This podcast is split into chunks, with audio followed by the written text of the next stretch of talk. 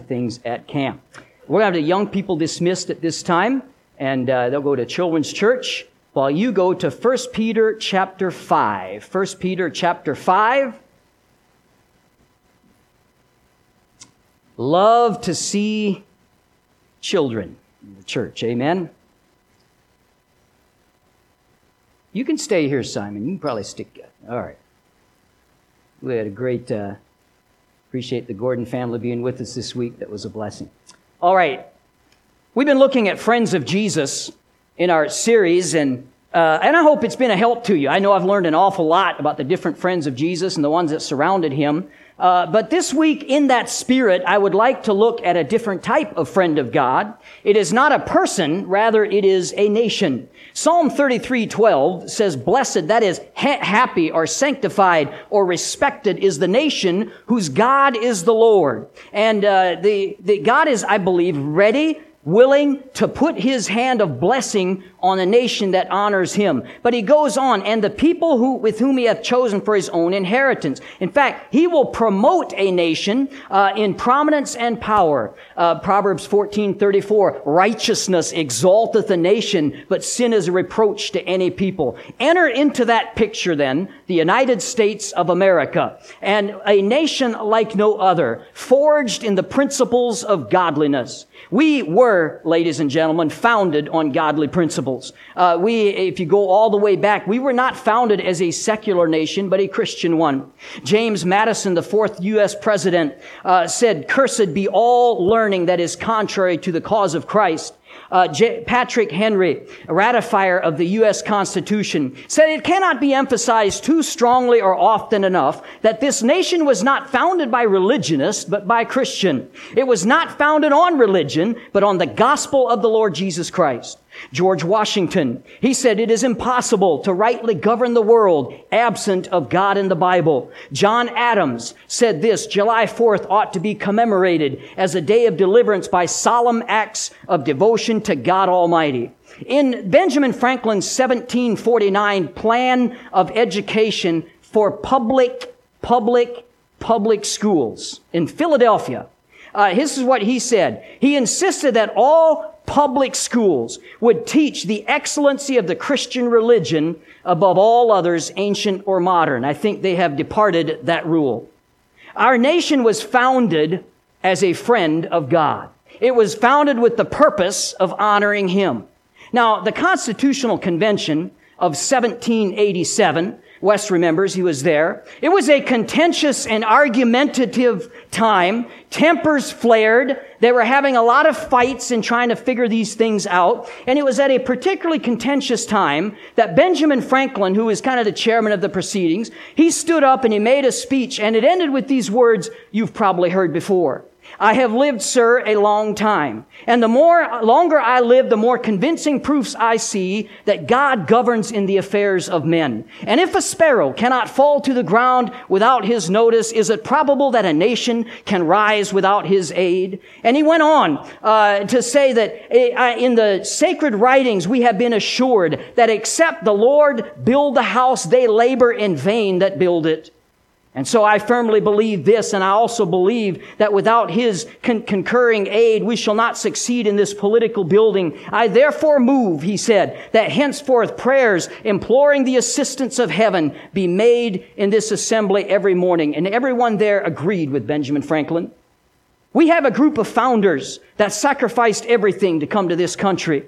They said, we'd rather die than continue to live in religious bondage. Our nation, friends, was founded by men who were not only here to get rich, they were here, they wanted to find a place where truth could be preached from the highest mountain and the lowest valleys. And God gave them their own country. One in which a man can get behind a sacred desk like this pulpit, open the Word of God, and preach without fear of reprisal. Did you know in over 50 countries right now, this morning, I would be jailed or worse for doing what I'm doing right now? And America was founded on Christian principles. Secondly, it is a land of opportunity. No one is building boats to get out of America, but they sure are building them to get in, aren't they? And you take a man from Cuba who doesn't know a word of English, who floats over here on a rubber raft, he has nowhere else to go, and in 15 years, he'll be your doctor. because we're a land of opportunity. God has blessed us like no other. We live in a land that does not care the color of your skin. It does not care your nationality. As long as you have a mind to work, you can be a success. America is the only nation that can clear a tract of land 300 miles wide, 300 miles long, and literally feed the world. Look at other countries who stand in line for a bowl of rice or a loaf of bread, and here our refrigerators are so full. Uh, we have so much. Our biggest problem in America is obesity. That's a big problem in America. Now, I know it's harder to get kidnapped the bigger you are, so there are some positives, but uh, it's still a problem. Number three, America is a friend to Israel. I have had many comment as, as, we hold pastors' conferences and different things. the fact, we have an Israel flag up here uh, because it's unusual for a church to have that. But I want to loudly proclaim we support Israel. In Genesis chapter 12, God said, I'll bless them that bless thee, I'll curse them that curse thee. And I believe it's one of the reasons he has blessed America because Israel is hated on the south, hated on the north, hated on the east, but she has a friend in the United States of America. And make no mistake, America has been a friend of God. As with the other friends we've looked at, she is not without problems. She is not without issues. All the friends had problems that we've looked at so far. All of them had weaknesses in their life, and America does as well. Deep imperfections. But there's something else that I want to focus in on this morning that has been a common denominator with all the friends that we have looked at so far. And that is this. They were killed. They were persecuted. Uh, Simon the Zealot was killed. Matthew was burned at the stake. Andrew was tied to a cross and it took him a full two days to die of probably just uh, uh, of, of starvation or thirst. John was boiled in oil. Thomas was run through with the spear. James was beheaded. James the less was stoned or beaten to death. Nathaniel was tied up in a sack and thrown into the sea. I'm simply saying, if you decide to be a follower of Christ, if you decide to be a friend of Jesus, you're going to have the gates of hell open up against you. Because Satan does not want a person who's committed to the cause of Christ. He doesn't want that at all. It's no surprise then that Satan will set out to destroy any body, any church, or that uh, true any nation that wants to exalt God. This week, every year, as we do every year, we celebrate America, the land that I love, what it stands for and what it means. There's a Gallup poll done recently that in the United States, a record low 38% of people are extremely proud to be Americans. 38%. For you public schoolers, that's just a little over a third. For you homeschoolers, you take three people, you stand them side by side, and you take one out, okay? To give you a visual. Just over a third are proud to be Americans. That does, that's uh, astounding to me. In a nation that is the greatest in history, I believe, and the most benefit to its citizen, about two thirds people do not even appreciate it. Now, th- this doesn't mean because we love our nation, we always love politics. Politics is not something that uh, sometimes that gets on our nerves a little bit. Poly uh, is the uh, poly is a Latin word meaning many, and of course, ticks are blood-sucking creatures, and so that's kind of what politics really is. The government can be a hard thing to love sometimes, can't it? I heard a story about a thief in Washington, D.C. who stuck a pistol in a man's ribs and said, Give me all your money. The gentleman was shocked and said, You can't do this. He said, I'm a, I'm a U.S. congressman. And the thief said, Well, then give me all my money. And that's how I feel about it too. I'm glad that we don't have to depend on government, but this is a country that I love. Britain's King George III, I love this story, wrote in his diary on July 4th, 1776. This is what his diary entry is, and this is all that's on there for that day. Today, nothing happened. It's his way of kind of throwing a little dig at us. But something did happen. A nation was born, a nation like no other, a nation that would be God honoring for much of its life. Her birth marked an era in history for the cause of human freedom. Many Christians around the world die for that right each and every year, yet in America, many people will not give God the time of day, much less their lives.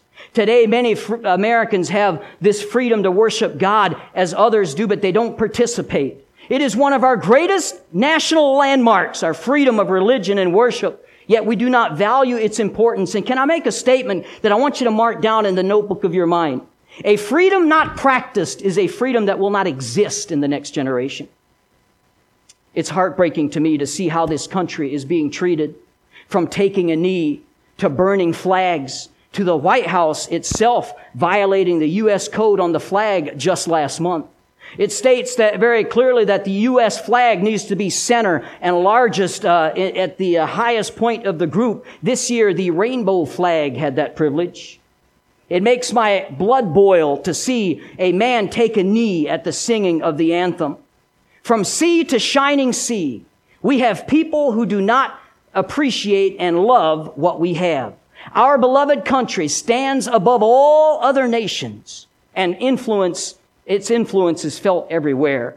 Our flag, our flag is one of the most uh, beautiful things to me uh, that, that we have in our life. It is commonly recognized worldwide. In fact, I'd like to do mental exercise right now. If you would, just in your mind, put your thinking caps on. I want you to picture the Russian flag. Just picture it. Okay, got it? It's the largest country in the world, the Ru- Russia is. The largest country in the world. Can you picture it? Do you have it? Yeah, none of us do. Why? We don't know what the Russian flag is. We don't know what the China flag. Uh, we remember maybe a red sickle or something, but uh, we can't. But I'm telling you one thing: everyone in the world is familiar with the red, white, and blue because of what it represents and because of what it is. My goal today is to put some perspective on our love of country and our gratefulness to God because it is no accident Satan will attack you if you try to serve God. It is no accident that Satan will attack this church if it tries to bring souls to Christ and make a difference in the world. It is no accident that Satan will attack this nation uh, as it tries to be a beacon of light to the world. This morning, if I were the devil, I would want to destroy the last remaining godly nation. I would work within that nation to do what I could to destroy it from within because a nation is just like a Christian, just like a family, just like a church. It is destroyed from the inside, not from the outside. And so I would work within that nation to try to destroy it and get rid of any godly influence it might have. Who has sent more missionaries all over the world other than the United States of America? He needs to stop that. If I were the devil this morning, I'd want to destroy America. And I'm going to give you my 10 step plan. Okay? We're going to walk through it very quickly. I know you hear 10 points. Oh, I'm going to be here all day. Not really. I'll have you out by two. I promise. Okay? Uh, but we're, we're going to go through my 10 step plan to destroy America. The first thing I would do, uh, first of all, let's read our text verse, 1 Peter chapter 5 and verse number 8. It's a well known verse. Be sober, vigilant. For your adversary, the devil, walketh about, seeking whom he may devour. How to destroy what we have. Father, I pray you'd help us. In the next few minutes, may we hear from you. May we apply what we hear and be obedient in Jesus' name. Amen. The first thing I would do is I would deflect people's worship from the one true God. In much of the world, this has already been accomplished. Many third world countries uh, worship statues and idols. Uh, whether it's a little fat guy named Buddha or Muhammad or even Mary, uh, many people in this country, uh, we see that. But still, largely America has been recognized as a Christian nation. And uh, uh, we have a semblance of the worship of the true God. But remember, the devil wants to destroy us. And so what he's going to do is introduce into the mix new gods like materialism is, I think, one of the biggest gods we deal with in America today. He gives us a sales pitch, not only keeping up with the Joneses, but staying out ahead of them as well. And sadly, masses of people still fall for the devil's sales pitch. Check out Luke chapter 12 and see how it worked for a certain rich man there. Uh, God says, thou fool, whose shall these things be now that tonight thy soul shall be required thee? In the moment he learned, what shall it profit a man if he gain the whole world and lose his own soul? Number two, I would put a God that consumes the time of the people in front of them. In fact, I would invent a little box And uh, on this box, I would put a screen. And on this screen, I would put interesting people. I would put video access to everything. Even the most filthy things that are known to mankind today. I would, I would put them all on this little screen. Now, the, uh, the, the stats on the phone is incredible. Currently, 95% of people own one of these. And they check it over 144 times a day. I would, uh, I would love that. Man, I would just keep encouraging that. People become heroes to your children who you would not have in your home. And yet they're watching them day and night on the screen. Uh, the average person spends more time looking at this box than they do spending with their own family, time with their own family. The average person watches almost 200 hours of television or streaming per month. That's 28 hours a week. That's two months per year. In a 65 year life, that is nine years looking at a box. That's what I would do. And uh, most people at the same time don't give God 10 minutes prayer and reading the Bible. If you want to, if I want to destroy America, I'd give him the God of television and Netflix and all those things. Number three, I would trivialize the name of the Lord Jesus Christ. Today, the precious name of our Savior is used as a curse word. Did you know today that the McDonald's M, the, the, the thing that you see when you're hungry, you know, the M that all kids recognize. Do you know more kids in the world recognize that today than the Christian cross? They've got better marketing, I guess, than God does. That's a scary thing to think about. God is mentioned more in our society attached to the word damn than any other way. He's called the man upstairs. He's called the pie in the sky. He's treated like some cosmic butler at our beck and call. America spits on his name in times of, of, uh, of great success and times of prosperity, and then they call on him in tragedy. We, and I think it's the epitome of hypocrisy for our nation. In the 1960s, we throw him out of our school, want nothing to do with him. And then in 1999, April 20th, Eric and Dylan shoot up a school and a newspaper headline says, how did God let this happen? How indeed? He was thrown out. he wasn't there. You kicked him out of your organization. And whenever you remove God from a life or an organization, you're going to have those problems. God is love. God is holy, but God is just and we'll have the last word in, in Psalm 2 4. He that sitteth in the heavens shall laugh and the Lord shall have them in derision. It's time, friends, for us to get on our knees before God and beg Him for forgiveness for our land. Number four, I would desanctify the Lord's day. I would hold the best sports games on Sunday. It wouldn't be Super Bowl Thursday. It would be Super Bowl Sunday. I would schedule little league games for Wednesday nights. I would do everything I could to get people out of church and into other things. Because like I've said many times, the Lord does not need, uh, the devil does not need to deceive you if he can effectively distract you. And so that's what I would do. I would set all these things up, anything to make Sunday an option, not a priority. I would make church much more of just a consumerist type attitude. It was not so long ago, friends, that Sunday was a big deal. Sunday was meant something to people. And uh, stores closed and towns pretty much shut down on Sunday. Does anybody here happen to know the name of a U.S. president that was only president for one day? You ever heard that story before? Let me tell it to you. I love these type of little history tidbits. President James Polk spent his last day as a president on March 3rd, 1849. And at midnight, he was out of office. His successor was General Zachary Taylor. And he, though, refused to be sworn in the day following uh, Mr. Polk's last day because it was a Sunday. And this is what he said. Going to church is more important to me than being sworn in as the President of the United States. That's Crazy talk to us, isn't it?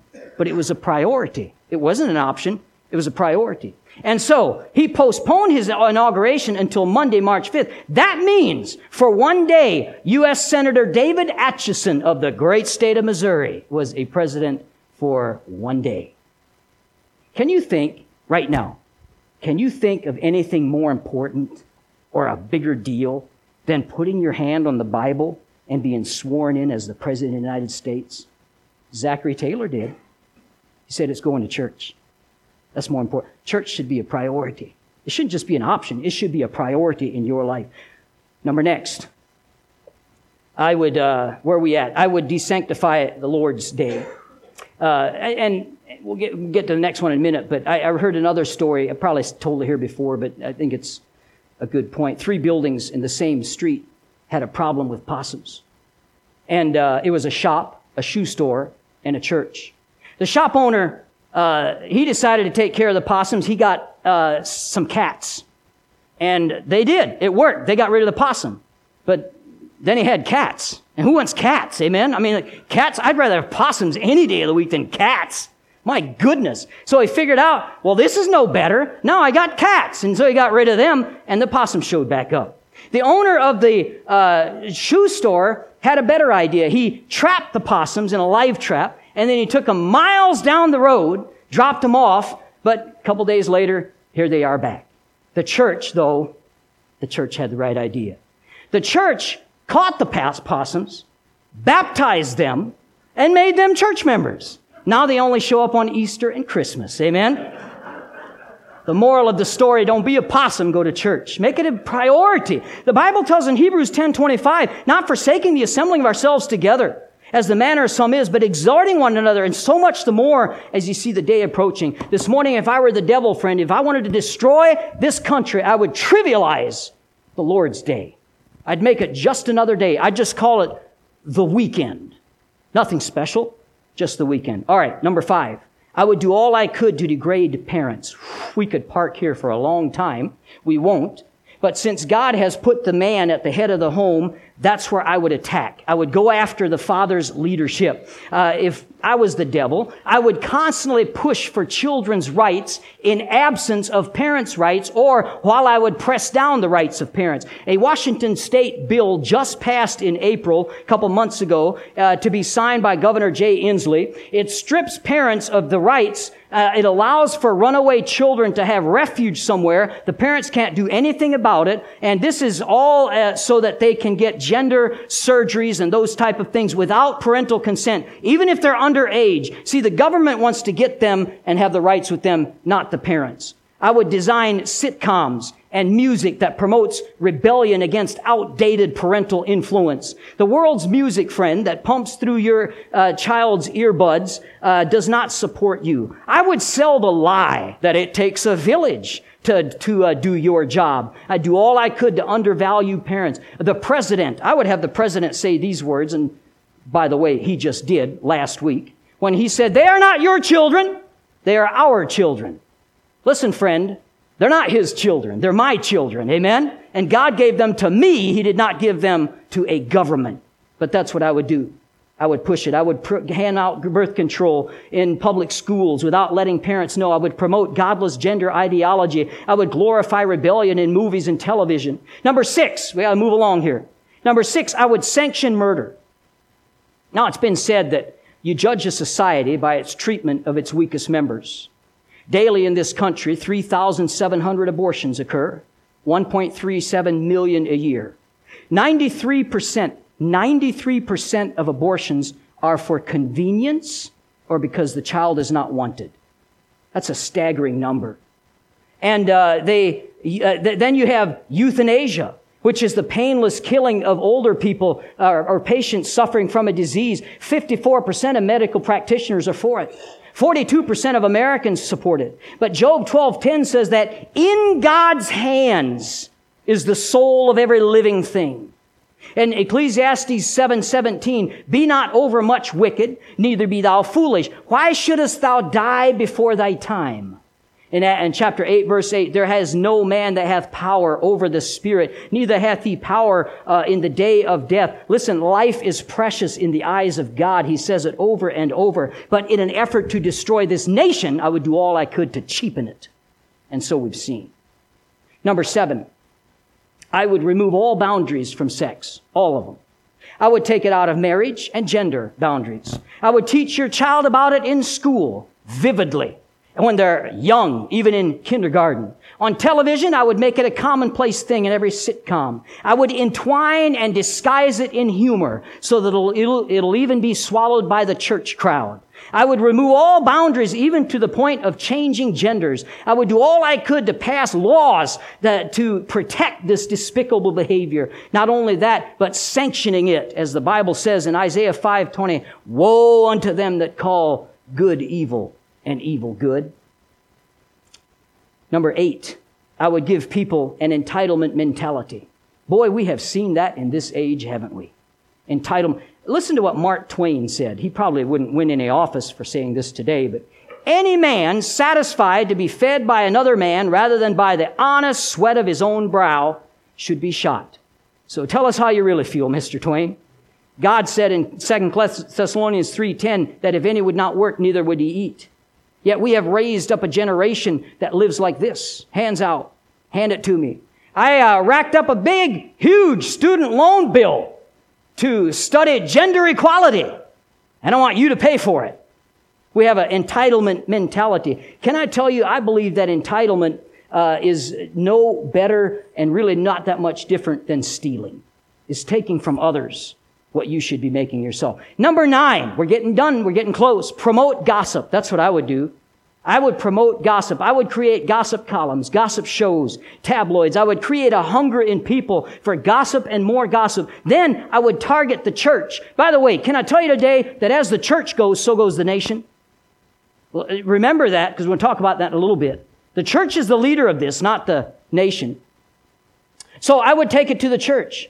And I would get people to badmouth the preacher, badmouth other people in the church. By the way, you can't devour the preacher Monday through Saturday and, be ex- and expect to be fed by him on Sunday. That's not how it works. Yet get God's people to backstab each other until no one in town wants anything to do with them. That's what I would do. Make them ineffective. I tell you, nothing in this world is more destructive to human relationships than gossip and slander. And that's why God says he hates it so much. Six things, he says, doth the Lord hate. Yea, the seven are an abomination to him. He that soweth discord among the brethren. Oh, it is a tool of the devil to destroy the church and relationships and families. And it is so effective. It is the way of Satan attacking our nation as well. One word will wrap it all up. Twitter. All right? We get the idea? Slander, gossip. Number 10, I'd rob their contentment. I would rob their contentment. Who's content today? Nobody's content today. Everybody wants more. Uh, we never have enough. Credit card debt is at an all-time high because we've got to have everything now. Do you remember those of you who are older, like, and I refer to older as anybody older than me, uh, those of you who are older, uh, do you remember how it was when you got your first car? That thing rattled and clattered and clanked all the way home. You remember that? It could hardly get from point A to point D. You'd wash it and there'd be so much rust on there, it wouldn't do any good to wash it. That was our first car. Not today. Oh no, today we've got to have the car mom and dad worked 20 years for, you see. We want things now. We uh, are not content anymore. Uh, we, where our parents drove clunkers for years, we want a new one now. And, and I had a little special raising. I was raised in a one horse powered vehicle. Literally. Amen? Uh, very cheap on gas, but you don't want to step in the exhaust. We are never content. We're never content. We're always looking for more, more, more. Now, listen carefully as we go back over this list. Because as always, we need to refute what the world does with what God says. We need to refute with the Word of God. We do not fight. Can I, let's get this down to, we don't fight against flesh, flesh against flesh. Uh, our enemy is not people, ever. The Bible says in Ephesians 6, 12, for we wrestle not against flesh and blood, but against principalities and powers. And remember this, when you're attacked or when you're in conflict, you are not and will never be my enemy. I should not or never should be your enemy because people don't fight people. And can I even say this? The trans activist is not my enemy. God loves them. He died for them just like He died for you. And we ought to love them and try to reach them. Everybody, the people are not our enemy. All the things that I've mentioned so far is systematic attacks of Satan to try to destroy us. Let's go back over them and let's see if we can make some sense of it with what God says. Number one, I said I would deflect their worship from one true God to false gods. God says, thou shalt have no other gods before me. Number two, I would put a God that consumes the time of people in front of them. That God says, thou shalt make unto thee no graven images. Number three, I would trivialize the name of the Lord Jesus Christ. Thou shalt not take the name of the Lord thy God in vain. I would do away with the Lord's day. Number four, I said. And God says, remember the Sabbath day to keep it holy. Number five, I would do all I could to degrade parents. The Bible says, honor thy father and thy mother. Number six, I would sanction murder. God says, thou shalt not kill. Number seven, I would remove all boundaries from sex. God says, thou shalt not commit adultery. I would give number eight people an entitlement mentality. The Bible says, thou shalt not steal. And then I would promote gossip. Get people to backstab each other. Well, the Bible says, thou shalt not bear false witness. And then number 10, I would rob their contentment, never being satisfied. And the Bible says, thou shalt not covet. You see what the devil does? He always takes God's thou shalt nots and he says, hath God said, like he did with Eve. Satan always takes a period and he puts a big old question mark there, trying to shake our faith in what is.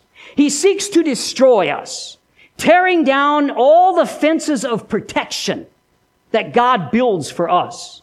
And he wants to destroy America. Now, because of that, how do we go about to save America. I think of Abraham in Genesis 18. You remember the story. God said, I'm going to destroy Sodom and Gomorrah. And he said, Well, whoa, whoa, whoa, I got people there. What if, Lord, what if there's 50 righteous? I'll save it for 50. Well, what if there's 45? I'll save it for 45. And then he kept on going down till he got to 10. By the way, God didn't stop at 10. Uh, Abraham stopped at 10. But I don't know how low he could have went, but he stopped at 10. 10 righteous people, I'll save them. It's interesting to me that, uh, the salvation of Sodom and Gomorrah did not, uh, was connected to God's people, not the wicked people. That's interesting to me. It was not, not because of them. Uh, and by the way, why did God choose to destroy Sodom and Gomorrah? We have a ready answer in our mind today. I know right what you're thinking right now because I'm a mind reader. Homosexuality. That's what our answer is usually. They were a sick, perverted city, and yes, they were. But that is not why God destroyed them. In fact, he tells us why in Ecclesiastes 16 49. Behold, this was the iniquity of thy sister Sodom. you say, well, preacher, I already know. You don't have to read any further. I know what their sin was. They had June Pride Month. That's what they did. They had a big old rainbow flag they slapped everywhere. That was their problem. But he says this This was the iniquity of thy sister Sodom pride, fullness of bread, abundance of idleness. Neither did she strengthen the hand of the poor and needy. That's an interesting list of sins. And in the first four sins, he did say, talk about abomination too, but in the first four uh, list of sins, uh, homosexuality never came up. And it's interesting what the sins were pride, when the heart lifts itself above uh, it's uh, both God and man, put, lifts itself. Uh, pride is the first th- sin that turned angels into demons. It's the first uh, sin that turned man into sinners. It was good for food and desired. I wonder if pride is a problem with God's people today.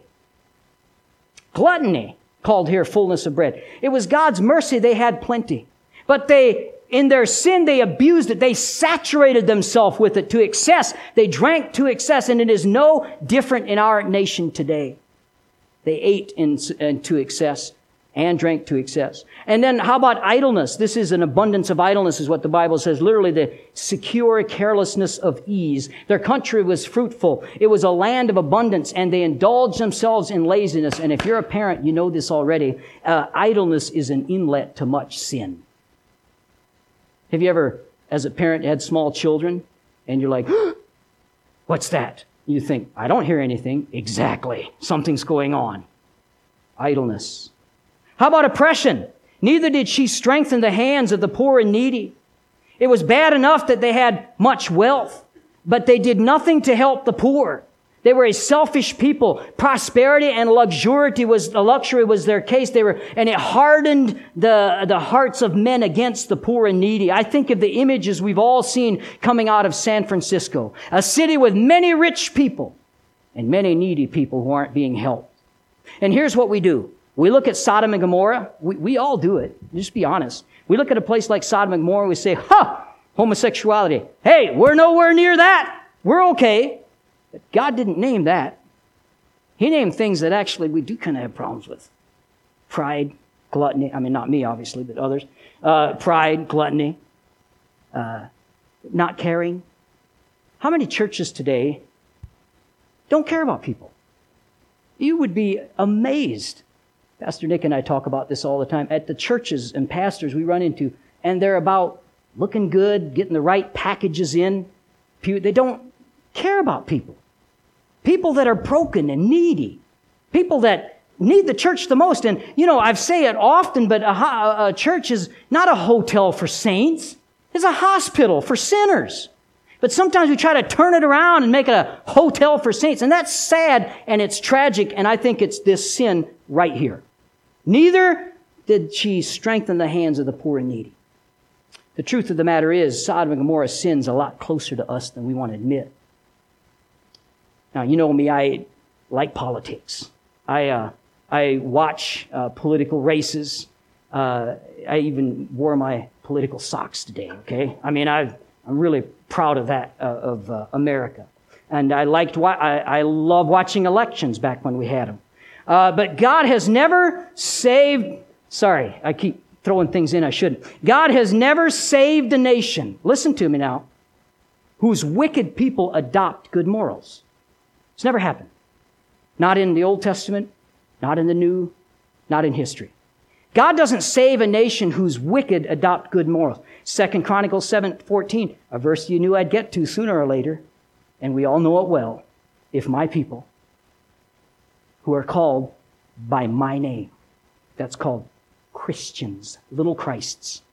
If my people who are called by my name shall humble themselves and seek my face and pray and turn from their wicked ways, then will I hear from heaven and will heal their land. No question, this land needs a healing touch of God upon it.